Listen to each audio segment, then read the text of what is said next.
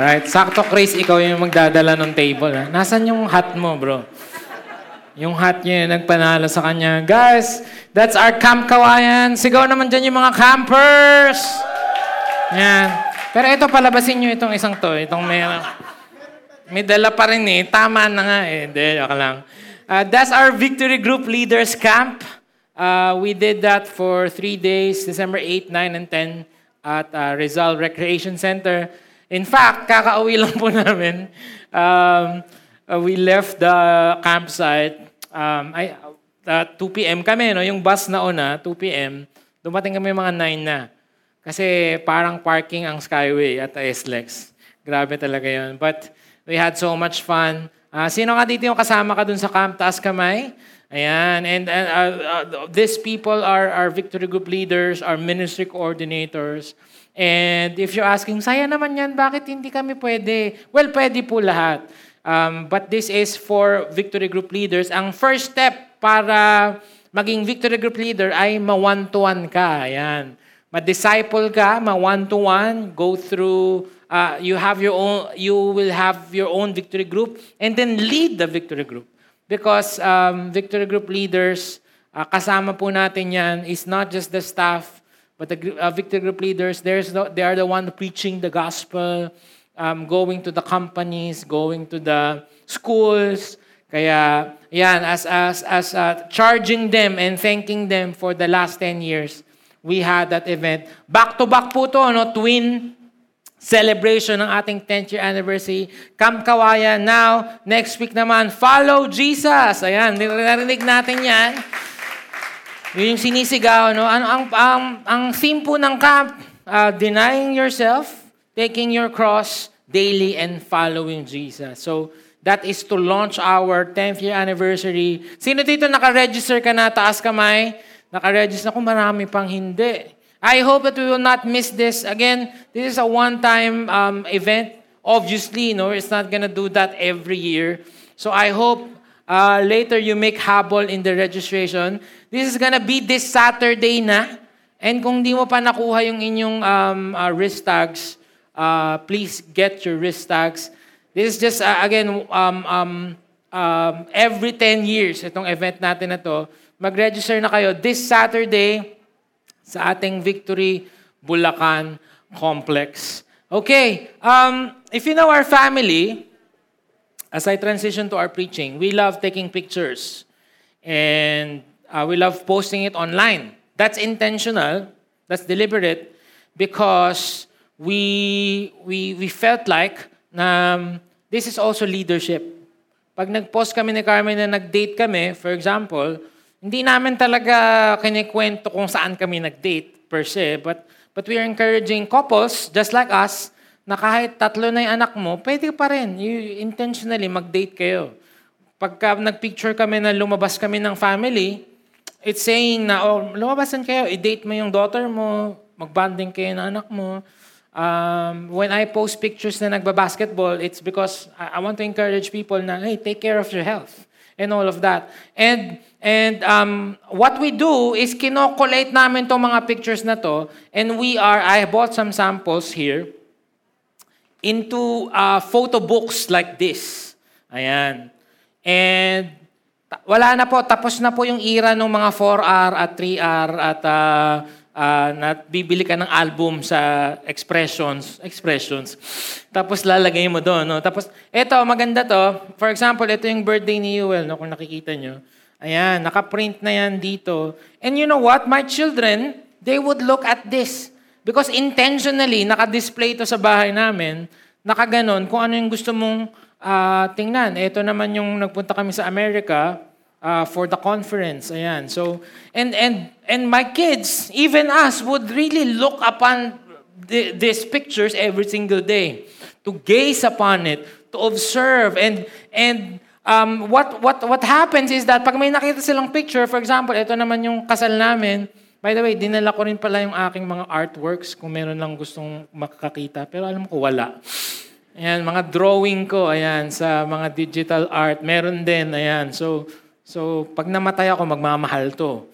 Uh, kasi artist. So, so ayan, ba, it sparks conversation. They would ask, oh, mommy, look at this. Oh, who is this? And who is that? Oh, when, when, when did this happen? And, and it's just gonna bring so much memories.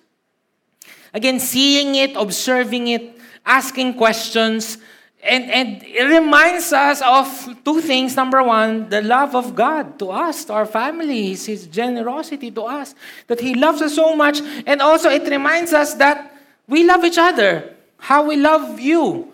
Okay, para balang araw, pagka sinabi ni Yuel, pag malaki na siya, you don't love me, dad, you don't love me. Eh kung hihampas ko to yung album mo nung one-year-old ka, kita mo kung how much we prepared for you. Look at this. Oh, hindi pa nga tayo dito bayad, anak. May utang pa pala, no? Hindi, bayad na. So parang, it, it really uh, brings so much gratitude. Okay, in one word, that's what the word is behold. Sabihin nyo nga, behold. Behold in um, um, the, the definition says to see, to gaze upon or observe a thing or person, specifically a remarkable, especially a remarkable or impressive one. So when they're looking at these pictures, they are beholding it, looking at it, zooming in, gazing in, looking back and, and uh, the memories and the, the faithfulness of God in our lives. Yun yung ginagawa natin this series. We are beholding Jesus Christ.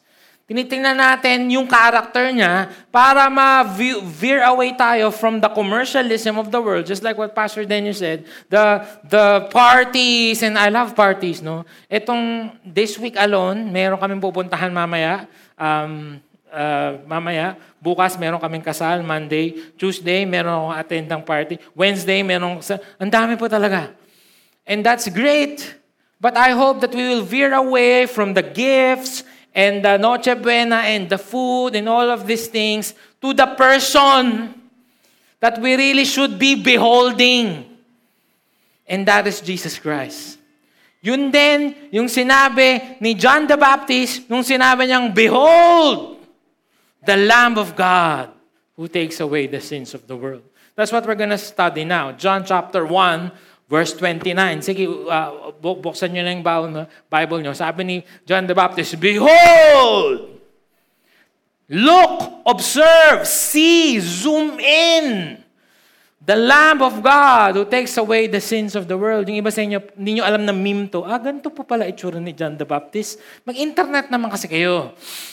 Kahit minsan. Right? Um, to behold the beauty and the power of Jesus Christ. Tayo tayo lahat, John chapter 1.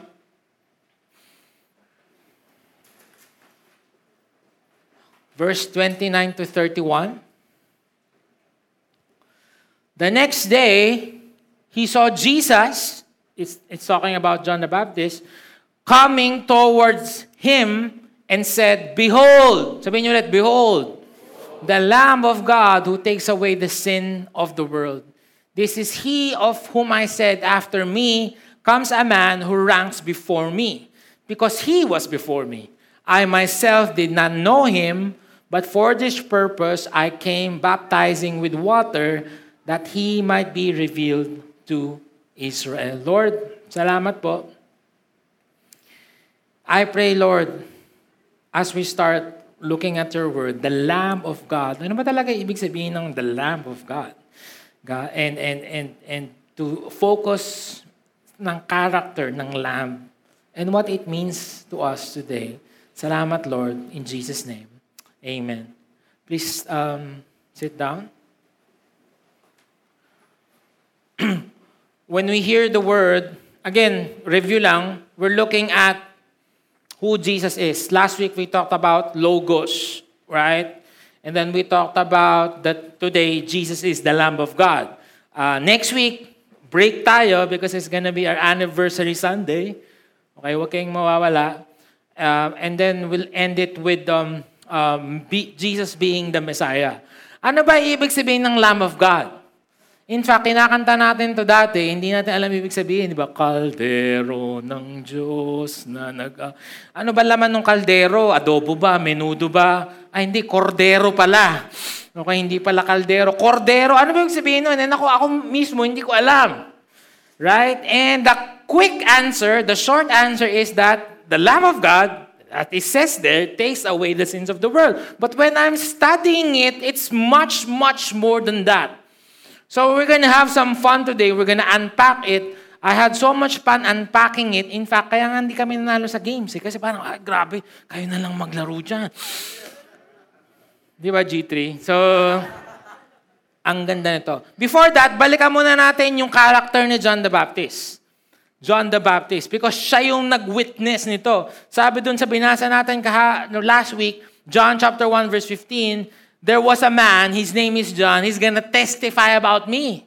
And ito na nga yung moment na to. One day, nagbabaptize si Jesus, kaya nga, ah, si John, sorry, John the Baptist, and then he saw Jesus from afar. Tapos bigla siyang sumigaw, Behold! Behold! Parang tong mga picture, tingnan nyo! Tingnan nyo, tingnan nyo, tingnan nyo, yung Lamb of God who takes away the sin of the world. Right? Sino ba tong John the Baptist ito? Pinsan siya ni Jesus. Which tells us that they are close because Mary and Elizabeth are close. Remember the story? Right? When Mary visited uh, Elizabeth, bata pa lang si John, hindi pala bata. Nasa sinapupunan pa lang si John, sabi ng Bible, the baby leapt for joy. Tumalon. Buti hindi nalaglag, no? Sa, sobrang excited, yeah! Ito na yung pinsan ko. Which tells us, guys, sino ito may pinsan kayo? Pinsan? Yung iba alien kayo, wala kayo. No brothers, no sister. Di ba somehow yung mga magpipinsan, yes, we love each other, pero may sibling rivalry din, pinsan rivalry din, right? Which tells us, kung, kung hindi legit si Jesus, si John the Baptist yung una-una magsasabi, ano ka, hindi to, ano, ano daw, Diyos daw siya. Hindi siya Diyos. Naku po, nang dudugas yan kay Mama Mary. So, wail kaya yan, di naghuhugas ng pinggan yan.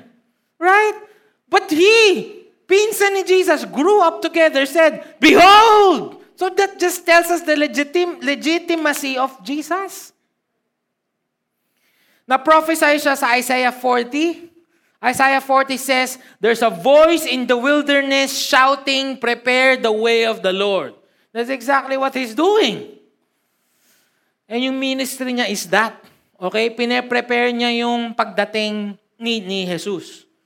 Pin, uh, yung pagdating ni Jesus. He took a Nazarite vow, kaya siya ay hindi nagpapaputol ng buhok. Just like Samson.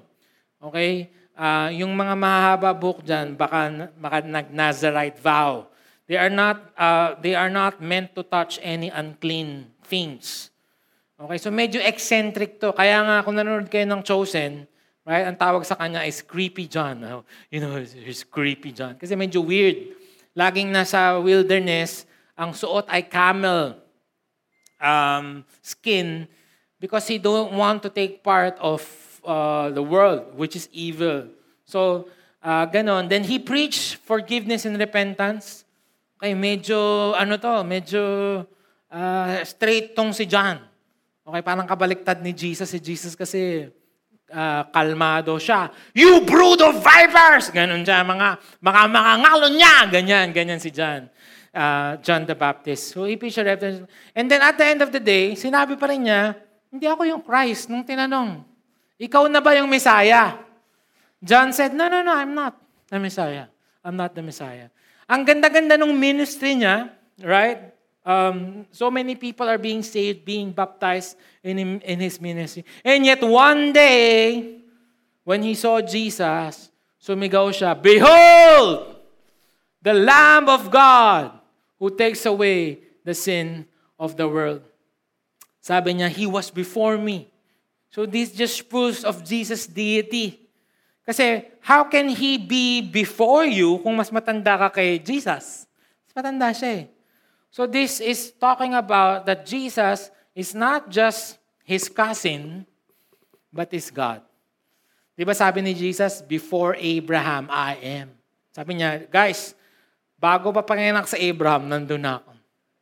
That's just proof. Today, again, we have a treat for today. So buksan niyo yung Bible nyo. We're gonna go all the way from Genesis, from Genesis, all the way to Revelation.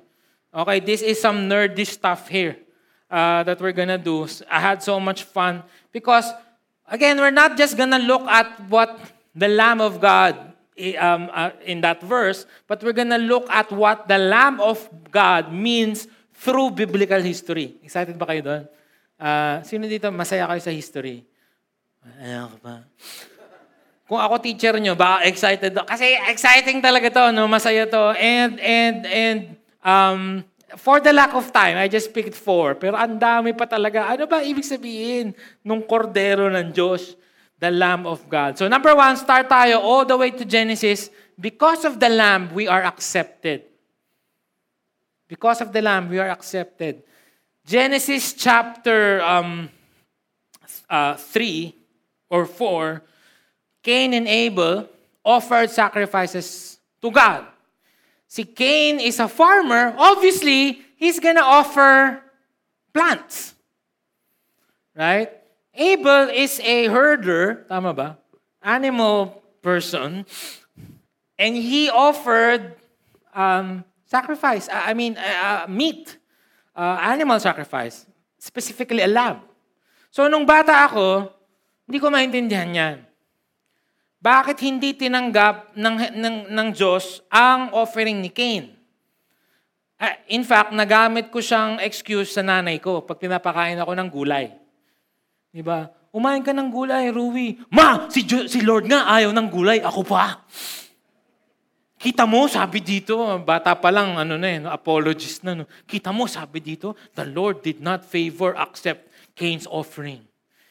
Well, sabi ng mga ibang Bible teachers, because daw hindi raw taos-puso ang pag-offer ni Cain. Well, when I look at the verse, it doesn't say anything like that. Wala namang sinabing, and Cain was just spirit when he was offering. Cain was, no, no. So, it made me question it again. What made Abel's offering accepted?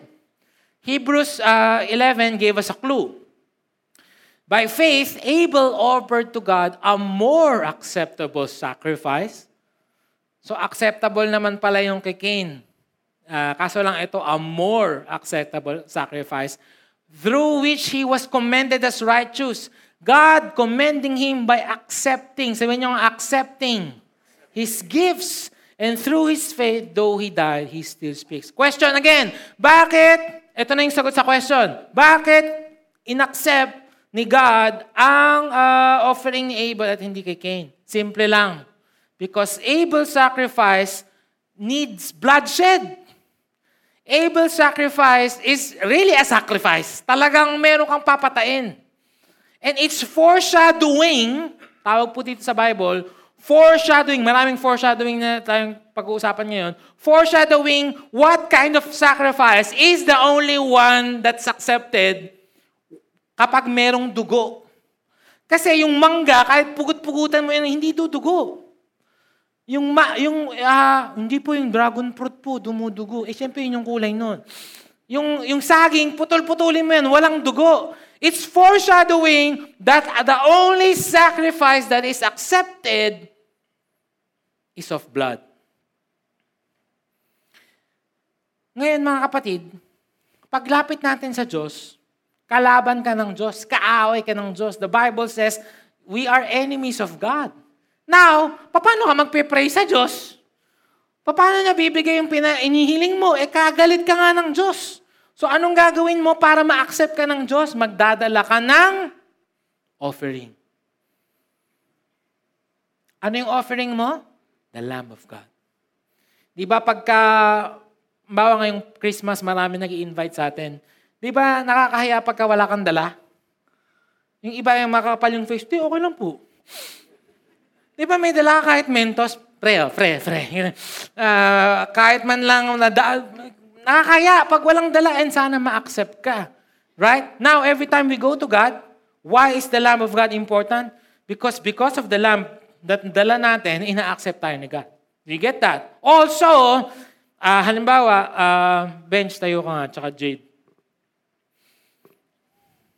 Di, eh, dito pala, sorry. Ako yung malabo yung instruction. Bawa si, sinong gusto niyong God? Si God, si... O di, ganito na lang. Bawa magkaaway kami ni Bench. Bawa magkaaway kami ni Bench. Kasi um, Nag-exchange gift kami, tapos siya walang dalang gift. Labo, di ba? Exchange gift mo, tapos wala akong dala. So, nagkaaway kami, halimbawa, ano. And, and because of that, galit na galit siya sa akin. Galit na galit siya sa akin. Ayaw niya na ako makita, ayaw niya na akong makasama, dinilit niya na ako sa GC, dinilit niya rin yung Facebook account ko. Ba't mo ginawa yun, bro? Ngayon, ayaw niya na, kahit anong gawin ko, ayaw niya na kausapin. Uh, anong gagawin ko? Eh, kaklose niya si Jade. Anong sasabihin ko? Bro, samahan mo naman ako kay Bench.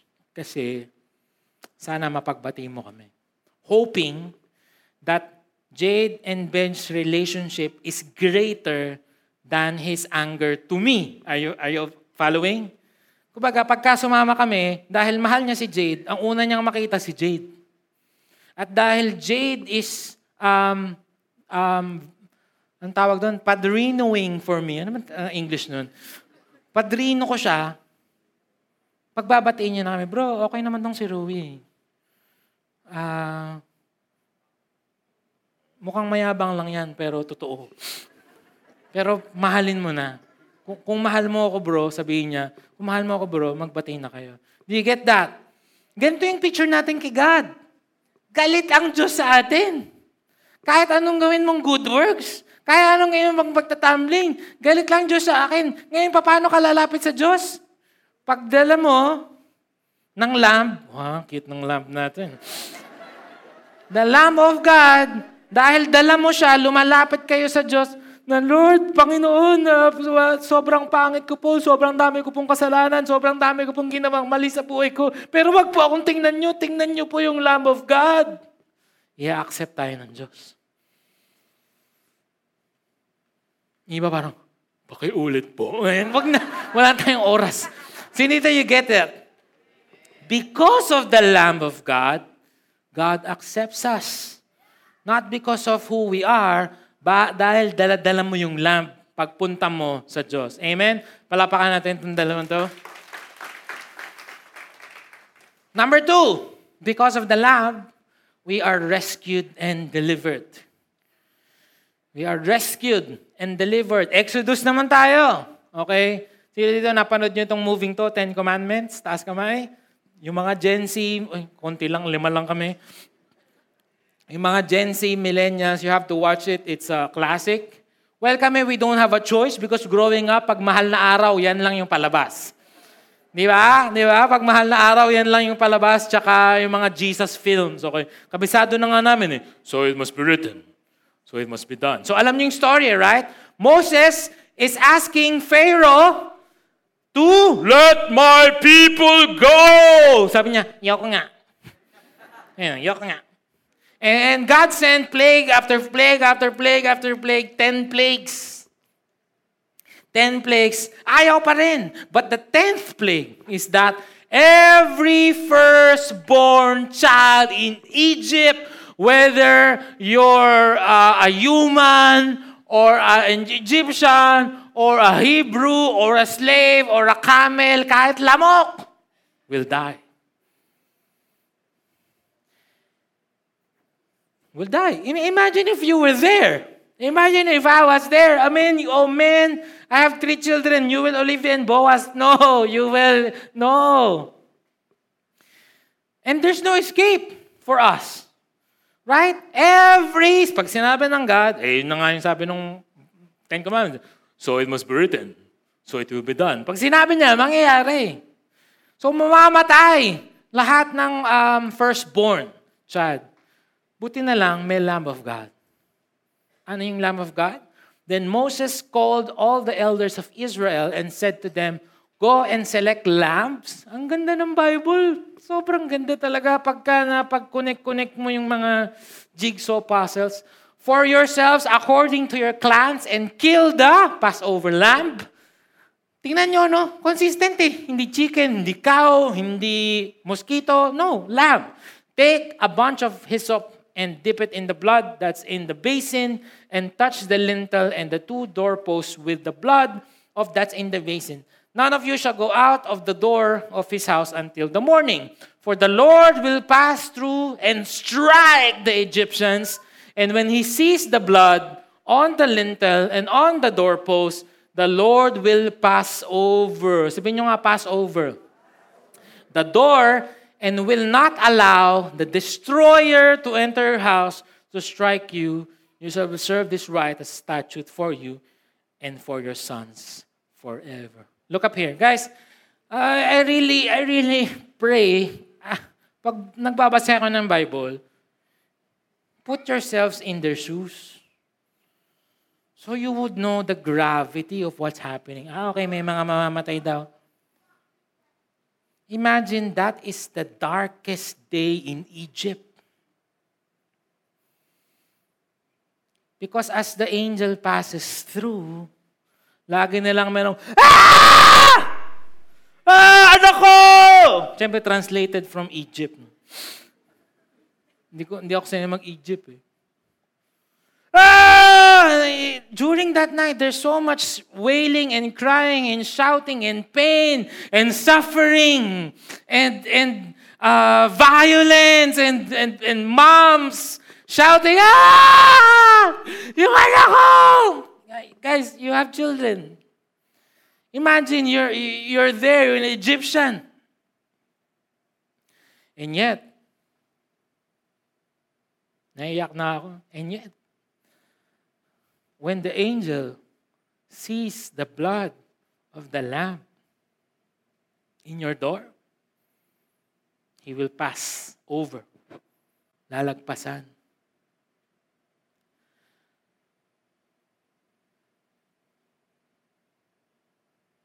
Sa bahay ng mga Egyptians, puro pain, suffering, iyakan, sisihan, morning sa bahay ng mga Jew, Jew, Hebrew. Kasi ang instruction ni God sa kanila, kapag ka napahid nyo na yung dugo sa doorpost, yun yung inyong pagkain sa gabing yun.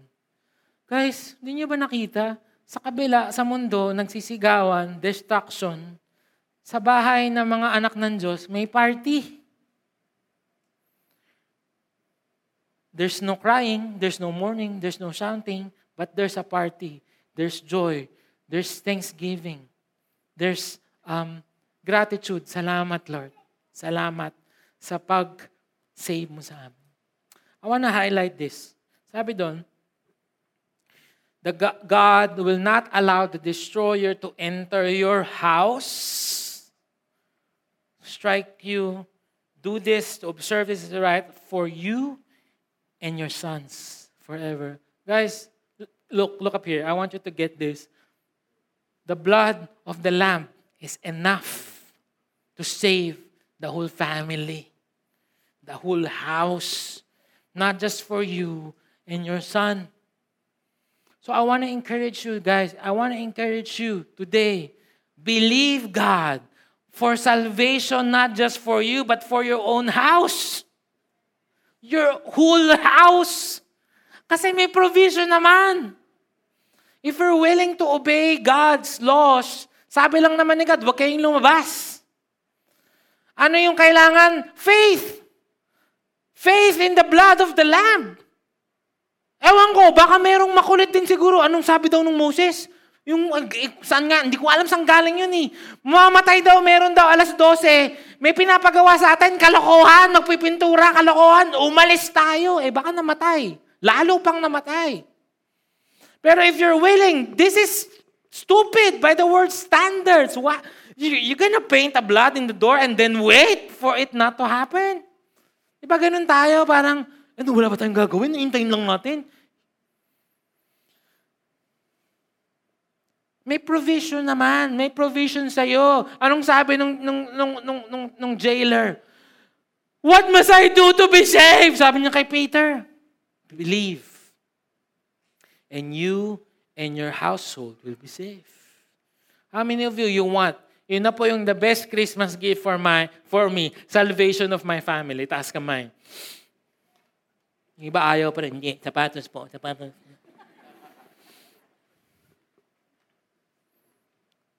So, kaya nga namin sinasabi sa inyo, ang daming opportunity ngayong Pasko. invite mo dito sa 24 uh, Christmas Eve, invite mo sa Christmas Day. Because the blood of the Lamb, faith in the blood of the Lamb, is enough to save you, not just you, but your family. Your family. Number three, because of the Lamb, we are nourished daily. Nourished daily.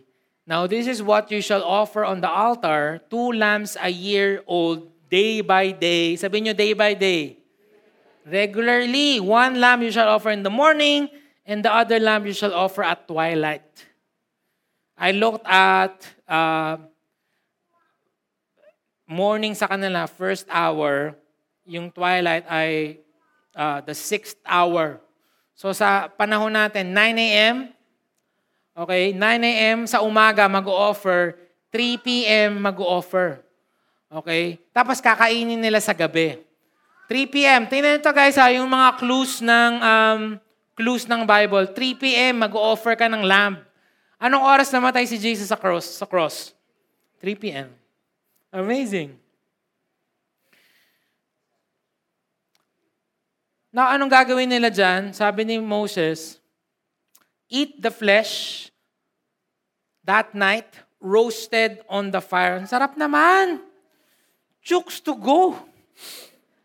With unleavened bread and, and bitter herbs, they shall eat it. So yung amazing dito guys, is yung Lamb of God. Okay, balik tayo sa Lamb. Lamb of God is not just like a gift to appease the person so that the person will accept you. It's not just so that you will escape God's wrath and deliver from the wrath of God, but it's also your food. So sa umaga, bago ka humarap sa mundong makasalanan at mundong magulo at mundong iba-iba yung standard, kakainin mo muna ang, ang Lamb of God. Do you get that? And hopefully that will be your guide today, during the day. But Sobrang gracious ni God na in case you fail, sumablay ka, madami kang sablay, madami kang kasalanan. Ngayong araw na to, don't worry, may second chance pa. Kasi sa gabi, bago ka matulog, kakain ka ulit ng Lamb of God. And, and you will do this every single day. Nourishment. Kaya nga sabi ni Lord, eh, ito yung sinasabi ni, ni Jesus eh, sa John who, for whoever does not eat my body and that, that drink my blood is not worthy of the kingdom. Yung mga tao hindi maintindihan, eh, pambira, cannibalism pala ang gusto nito eh. Umalis. Umalis yung mga tao. Hindi nila maintindihan. But it means me, my being, my value, who I am, that I'm living in you. So mga kapatid, because of the Lamb of God, umaga pa lang, binibigyan. Di ba? Kaya nga umaga tayo nagbabasa ng Bible. Kasi mag-quiet time ka sa umaga. Okay, okay. To ready for the whole day. And then again, pag sablay ka, napagod ka, na-discourage ka, bago ka matutulog, magbabasa ka ulit ng Bible, nare-reset ka ng word ni Lord. It's the lamp of God. Number four, okay? Because of the lamp, there is salvation. Balik tayo sa Genesis. Abraham, Sarah, Isaac. They've been waiting for Isaac for years and years and years and years. Right? Uh, and, and it's not yet happening. It's not yet there. Right? Nung finally, pinanganak na si Isaac, Isaac is probably 14 years old when this happened. Anong sabi ni Lord? After these things, God tested Abraham and said, Abraham, huh? here, take your son, your only son, Simba, naging Lion King na no? whom you love, and go to the land of Moriah. Dito sa Moriah, puro kantahan ng All I Want for Christmas is You. Oo, puro ganun, okay? And offer him there as a burnt offering on one of the mountains on which I shall tell you. Imagine mo, kung si Abraham, you've been waiting for this child For literally 100 years. And then papa-offer sa'yo. What would you say?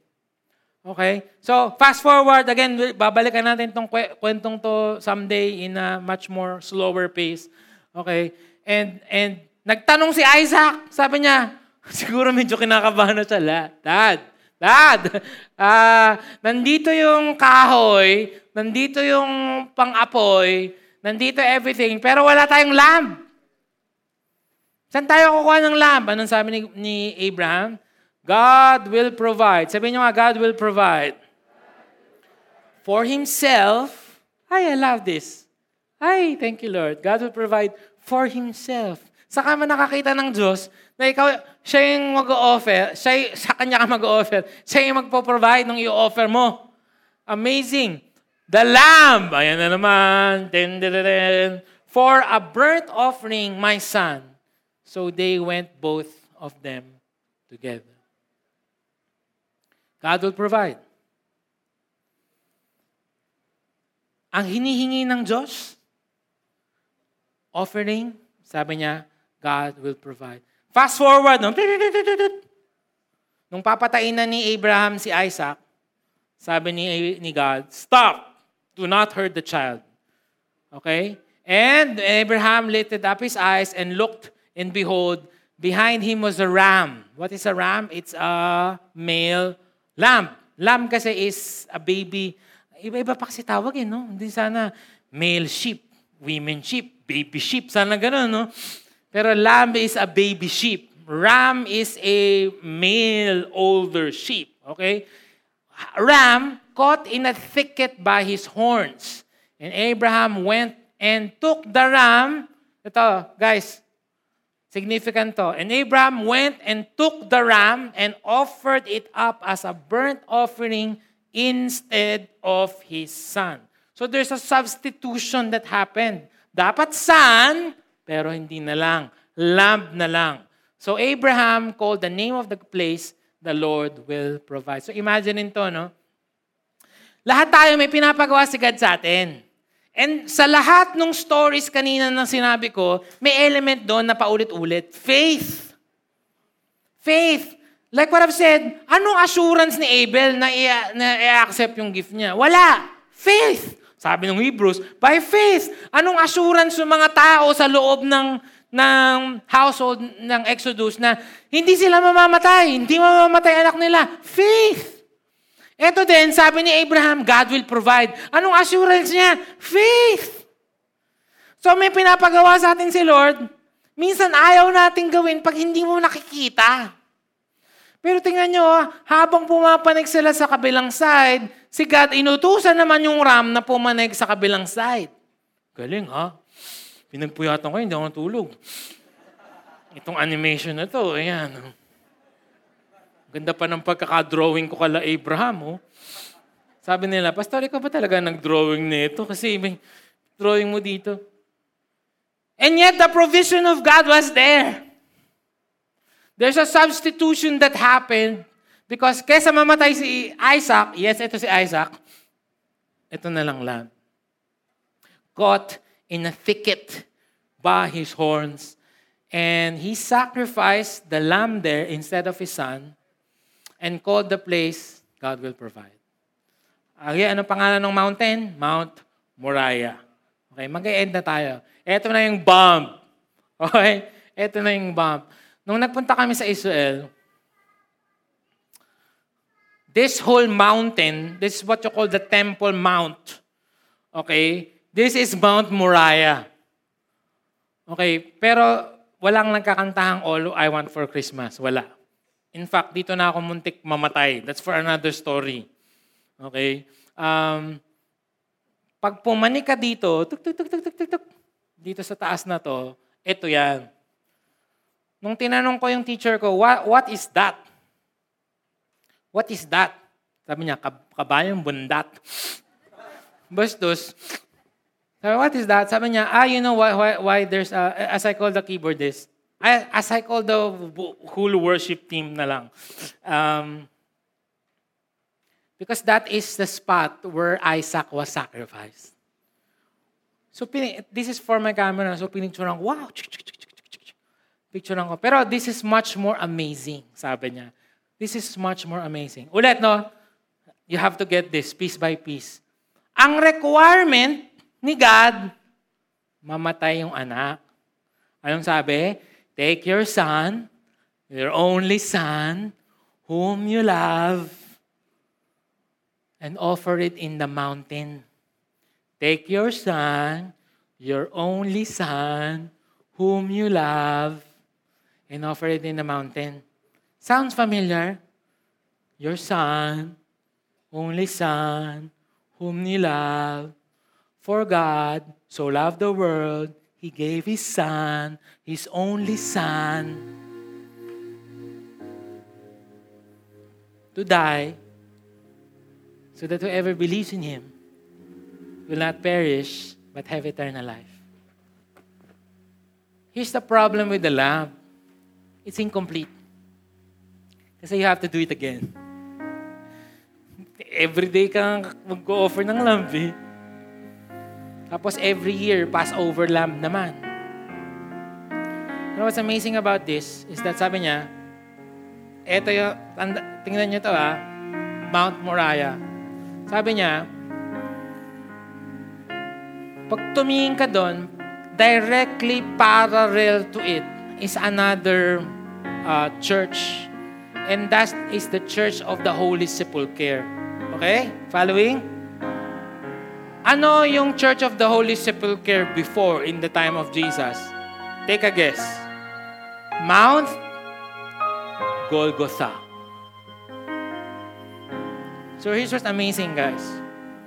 When Jesus was hanging on the cross, he was looking at the temple.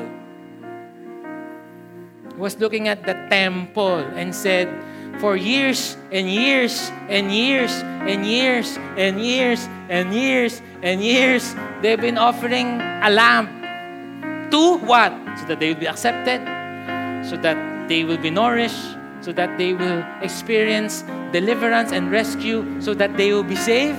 You know what? It ends today. Tetelestai, because it is finished. Because I will be the final lamb to be slain.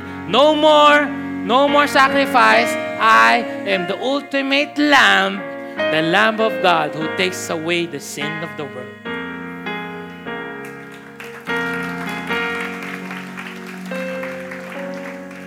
No longer na kailangan mag-sacrifice. Di na. Bakit? Kasi dahil sa Pasko, unwrapping the present, we receive another important gift and that Jesus is the Lamb of God. Revelation chapter 7 verse 9 to 10. After this I look and there before me was a great multitude that no one can count from every nation, tribe, people, and language standing before the throne and before the Lamb. They were wearing white robes and were holding palm branches in their hands, and they cried out in a loud voice, Salvation belongs to our God who sits on the throne and to the Lamb. We're wearing white robes now. We're wearing white robes. That's why that's that means we're sinless. That means we're accepted. That means there's no punishment for us anymore. But do you know why? Bakit white yung robe natin? Because his cloak is red. The lamb. Tayo puti, siya pula. Bakit? Because of the blood of the lamb that was shed for us. Revelations 5 verse 13. Then I heard every creature in heaven and on earth and under the earth and on the sea and all that is them saying, To him who sits on the throne and to the Lamb be praise and honor and glory and power forever and ever.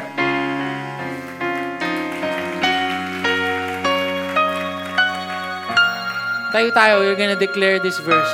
And then we're gonna worship the Lamb. Wow. Wow. Like what I've said, kulang na yung oras eh. There's so much that the Lamb of God gave us. Because of the Lamb, ina-accept tayo ng Father. He, he doesn't look at us, but He looks at your offering, which is the Lamb of God. You're spared from the destruction of the world. Right? Not just you, but your family. Believe it. Share the gospel to them. Believe it. It nourishes us every day. And the most important thing is that He is the God who takes away the sin of the world. Our white, our clothes, our, ro- our, our, our, our robes are white. Sa Kanya ay pula because of His death in the cross. I thank God deserves praise for that. Okay, okay sabay-sabay tayo. Sabay-sabay tayo. Sasabihin natin to, okay, with conviction to worship the Lamb, okay? One, two, three. To Him who sits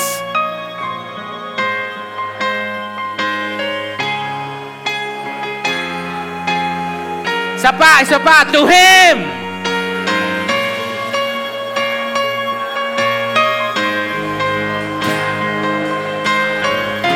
Let's uh, raise our hands to Him who sits on the throne and to the Lamb be praise and honor and glory and power forever and ever. Amen. Amen. Come on, let's worship God. It is finished.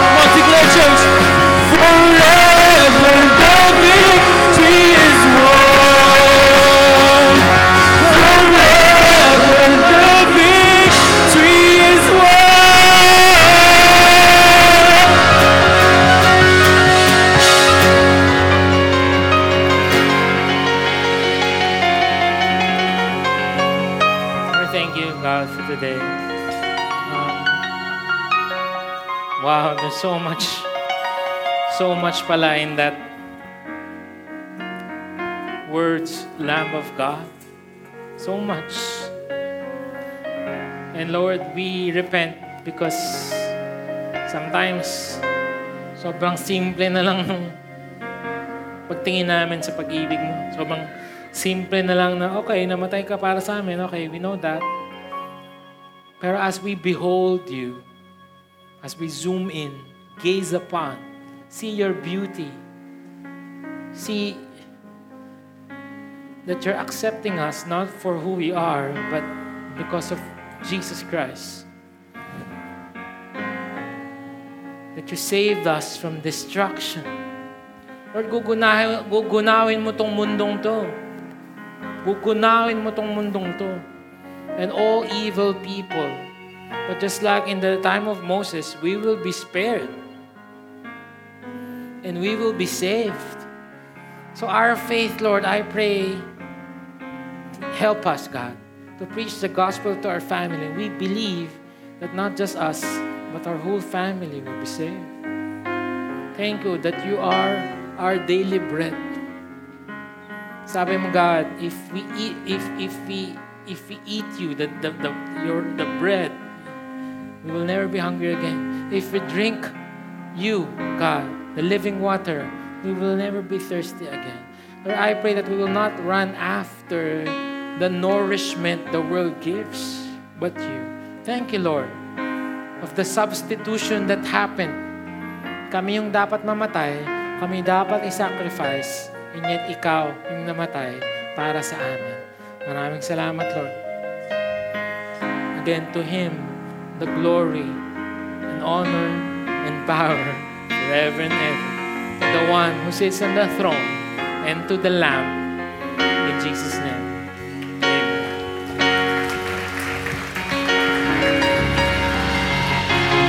Wow!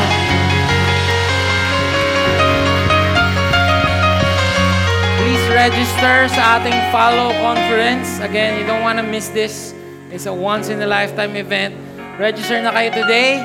Get your wrist tags if you have not. See you next Saturday sa follow conference. Bye!